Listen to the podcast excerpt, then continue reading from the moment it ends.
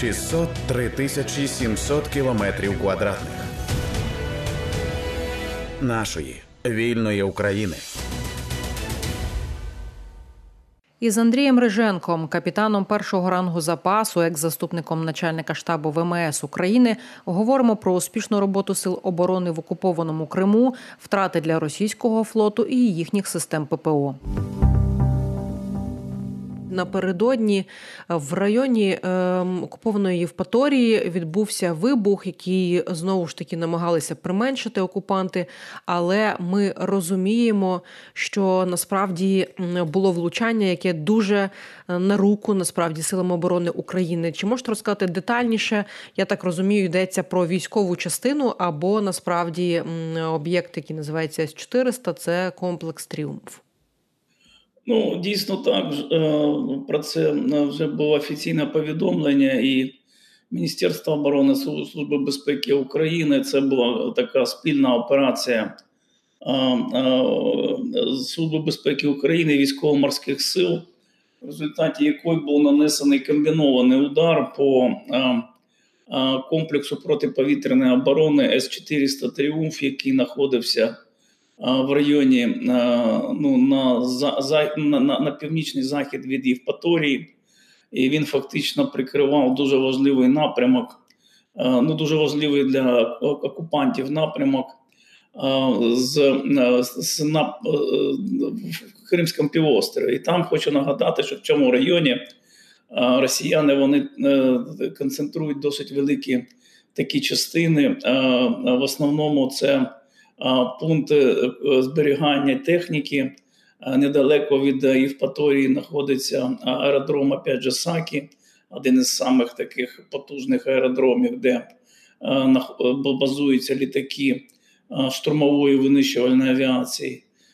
Ну, Неподалік знаходиться пункт базування Новоозерне на озері Донузвав. Там знаходиться невелика кількість, але певна кількість кораблів Чорноморського флоту, до речі, які знаходяться в готовності для нанесення ракетних ударів по суднам, які можуть заходити в наші порти. Тобто, це дуже важлива була функція цього комплексу. Спочатку, я так розумію, невеликі за розмірами безпілотні літательні апарати камікадзе вони знищили е, радари е, цієї системи, е, а потім вже безпосередньо основним ударом двома ракетами Нептун було, був знищений дивізіон, тобто пускові установки з ракетами С-400 Тріумф.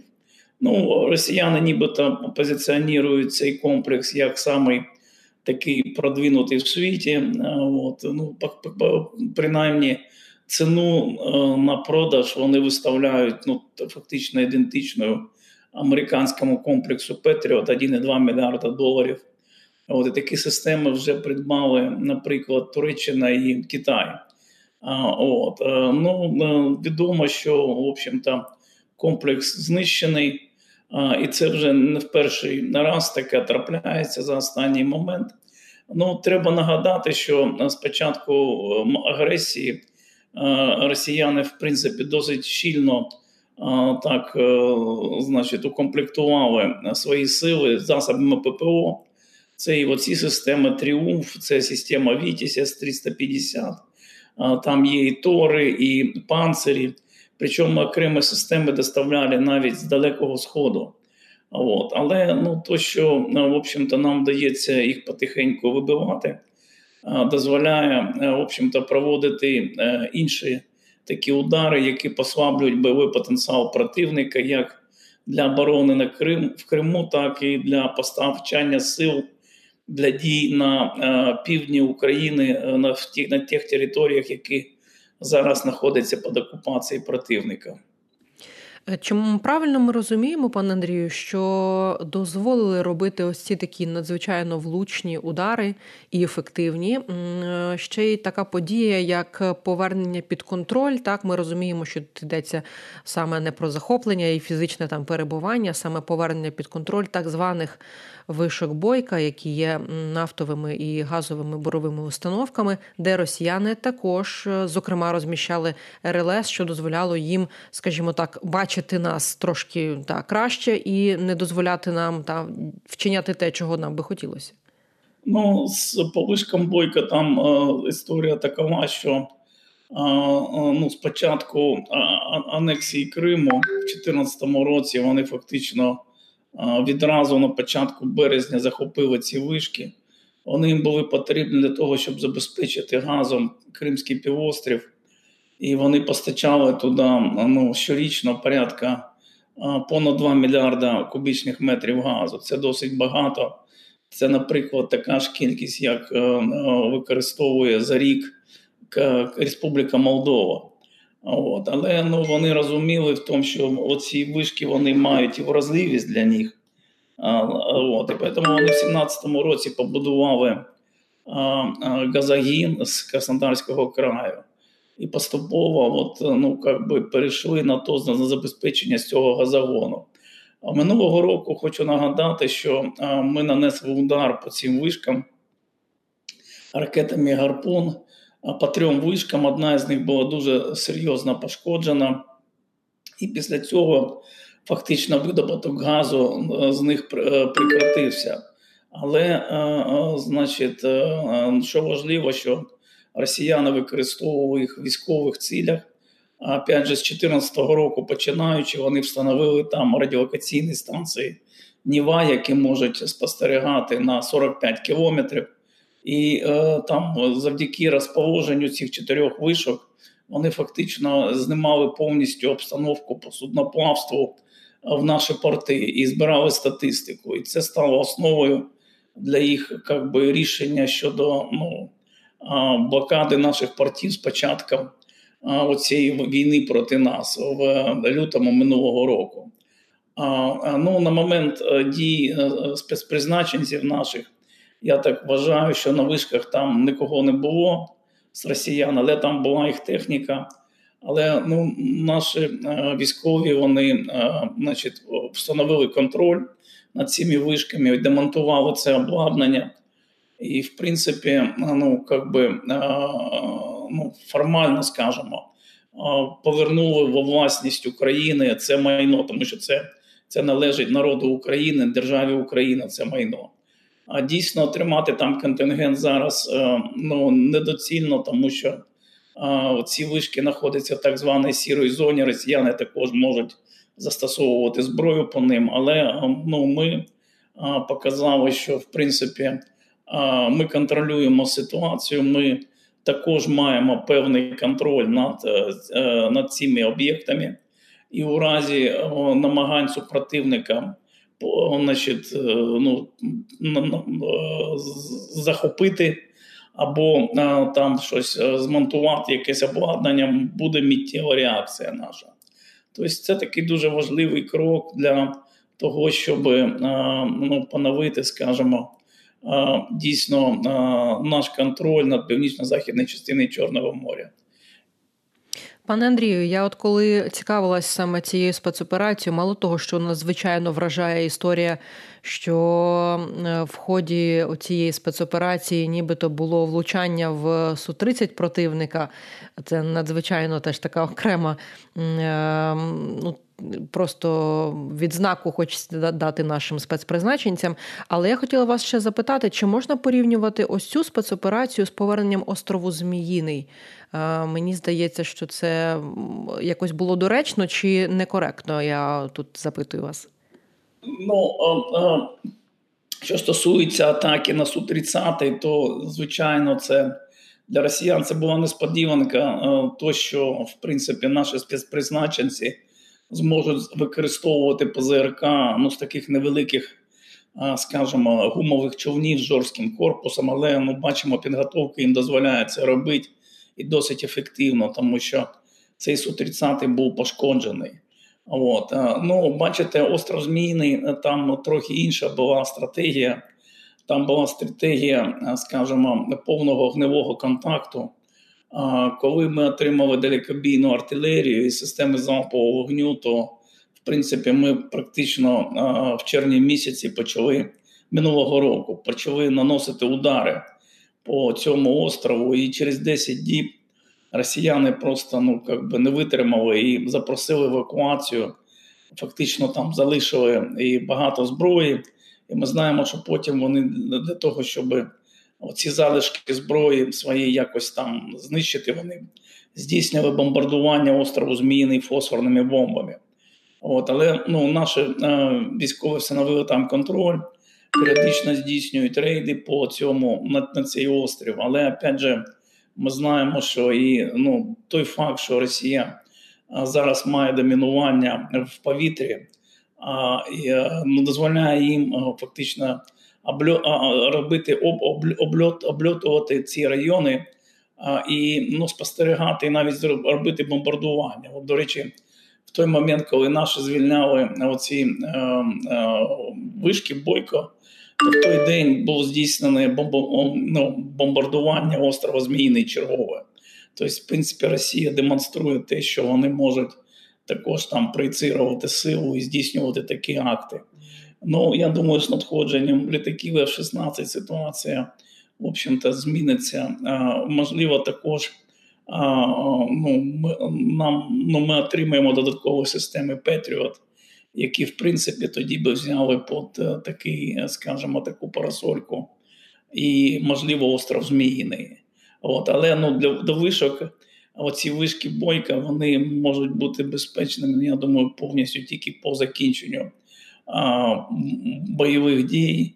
Але нам дуже важливо тримати їх під контролем, тому що, ну, в принципі, наше майбутнє, майбутнє верніше нашої економіки, воно полягає якраз е, в енергетичній незалежності. А оці от залежі корисних копалин, зокрема газу, ми знаємо, що є значний, от якраз в нашій виключно морської економічній зоні, яка от якраз північно-західній частині Чорного моря розташована. Тому от такі заходи зараз і проводяться.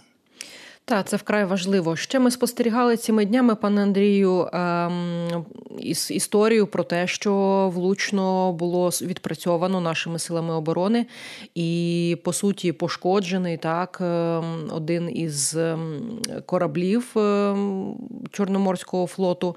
Йдеться про мінськ. Хоча насправді він здається не чорном, не, не до Чорноморського флоту належить. Зараз можливо ви поточните це. Ось ну і е, підводний човен Ростов на Дону. І і ще що важливо, як на мене, це якраз атака на е, судоремонтний завод в анексовано в окупованому Севастополі. Е, скажіть, будь ласка, зазвичай після таких е, успішних атак Збройних сил України, чи ми спостерігаємо, що відводять щось з від, від узбережжя Криму і там ну намагаються якось уберегти свої судна е, країна-окупант? Чи в принципі вони вже розуміють, що ми досягаємо власне майже скрізь, де ми хочемо, так якщо говорити про півострів Крим тими чи іншими засобами, і ну якби маємо те, що маємо, і противник не буде там, наприклад, справді робити менш мілітаризований е, півострів Крим, саме, наприклад, в питання в питанні човнів. Ну, дивіться, ну, по-перше, дійсно, позавчора був нанесений удар. Опять же, комбінований удар. Я думаю, в принципі, деталі ми, я думаю, узнаємо згодом. Але в ітогі, значить, в підсумку ракети вразили великий десантний корабль Мінськ. Ну, до, до речі, він належить Балтійському флоту, але він прийшов до початку війни ще сюди, на Чорноморський флот тому що ну, росіянам не вистачало цих десантно-висадочних засобів. У них було е, сім кораблів і ще шість додалось. Із цих ем, було 13, ну зараз ми знаємо, що один повністю знищений Саратов, а Лінігорський, Мінськ вони дуже серйозно пошкоджені. І там дуже велике питання, чи зможуть вони їх відновити. Перше, тому що їм вже досить багато по віку, 40 і більше років. А по-друге, вони виробництво Польщі.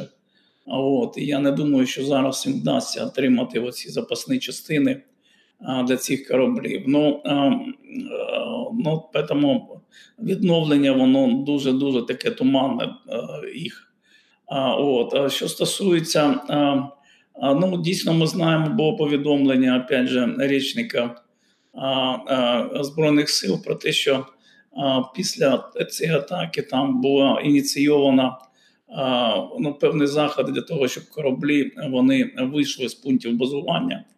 От, для того, щоб как би, там уникнути наступних таких от наслідків в ході удару. Справа в тому, що ну, перше в, пункті базування Севастополь зараз базується дві третини надводних сил е, Чорноморського флоту.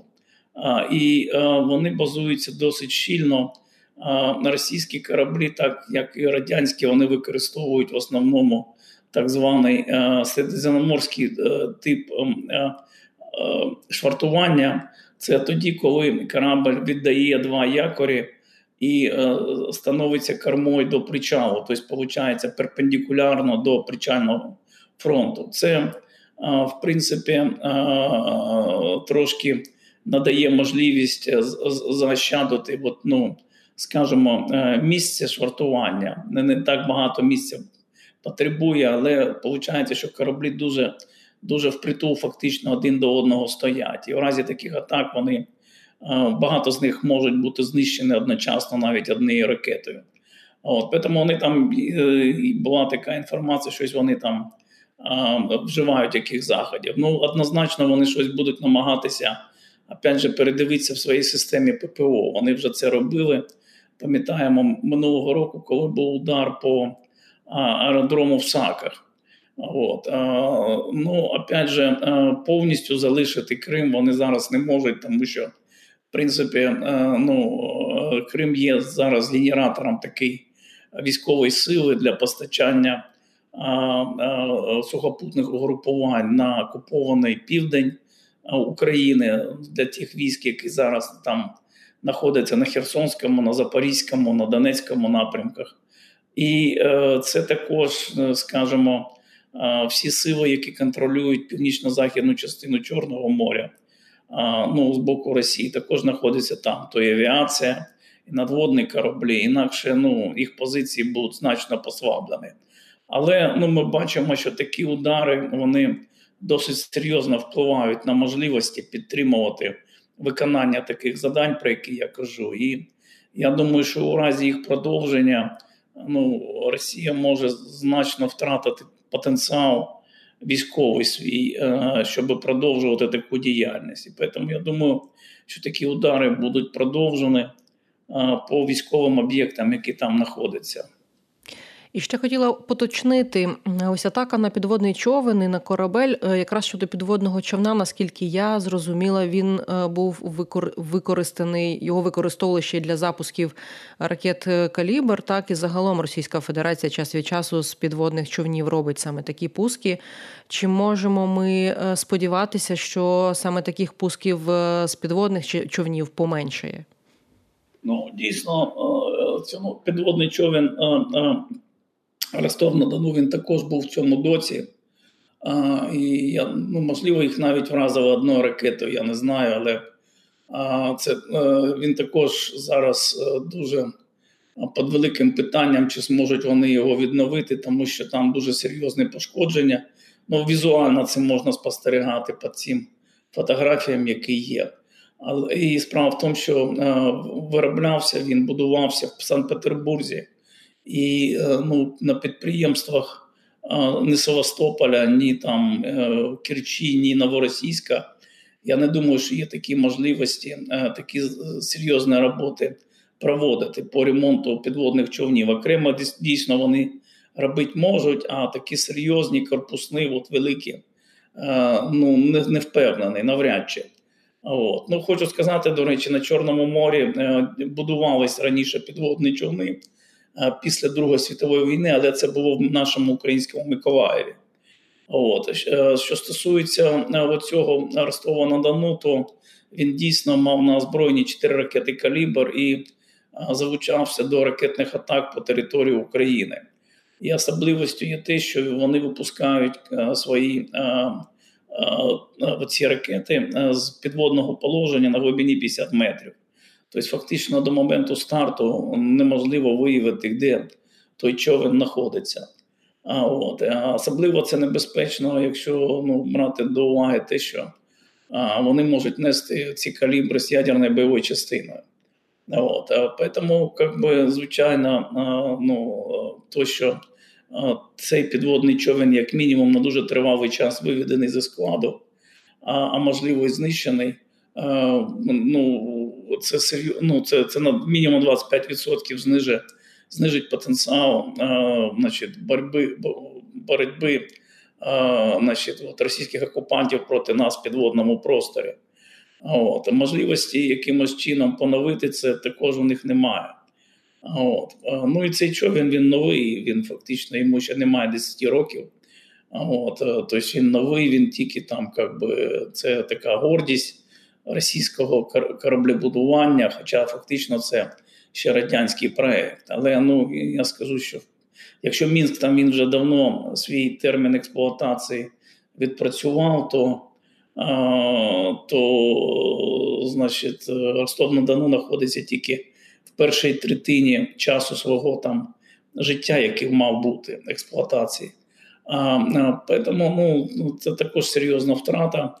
І е, ну, і зараз я думаю, вони аналізують наскільки взагалі безпечне перебування човнів підводних в самому пункті базування Севастополь, тому що при наявності таких сил і засобів, які були застосовані, можливо ураження підводних човнів під час під час стоянки в базі, а їх локація, в принципі, зараз не є таємницею. Угу. І буквально наприкінець коротко попрошу вас, пане Андрію. Е, чи можемо ми цими успіхами тепер е, підтримати ініціативу наших партнерів? Я зараз кажу про країни НАТО, які якраз є країнами, що мають вихід до Чорного моря, оскільки є повідомлення, що ось Болгарія, наприклад, так разом з НАТО готує відповідь на от російську блокаду Чорного моря, кажуть про побудову бази. Звісно, що це ще не, не, не відбудеться там дуже швидко, але чи може це? Теж е, свідчити, що нарешті вони готові більш бути рішучими саме в Чорному морі. Ну, звичайно, можливо, ці би, е, ці події вони е, одна одна з, з, з однією не пов'язані, але однозначно от такі наші успіхи, і послаблення потенціалу цього агресивного російського чорноморського флоту, воно так надає певні додаткові там сили і бажання, можливо, нашим партнерам також протидіяти. В общем, Хоча тут е, сама галузь протидії в основному буде, я так думаю, скоріш за все, політика дипломатична. І це стосується і Румунії, і і Болгарії, от, тому що вони також е, ну, зараз почали мати оці негативні наслідки оці от, значить, агресії Росії проти нас. І ну, як би позитивно, що вони почали боротьбу за те, щоб ну, відстоювання своїх прав для Болгарії це перш за все відновлення права використання е, своєї своєї виключної морської економічної зони, яку росіяни заблокували на тривалий період часу без фактичних там проведення якихось дій. А Румунія ну, те, що вони там там вже е, було виявлено три. Е, три безпілотники, рештки трьох безпілотників, які фактично вразили територію Румунії. Я думаю, що е, наші такі атаки вони надають додаткові такі е, ну, подихи, мотивацію для партнерів також протидіяти. Це був подкаст за участю Андрія Риженка, капітана першого рангу запасу, екс-заступника начальника штабу ВМС України. Говорили про успішну роботу сил оборони в окупованому Криму, втрати для російського флоту і систем ППО. 603 тисячі 700 кілометрів квадратних нашої вільної України.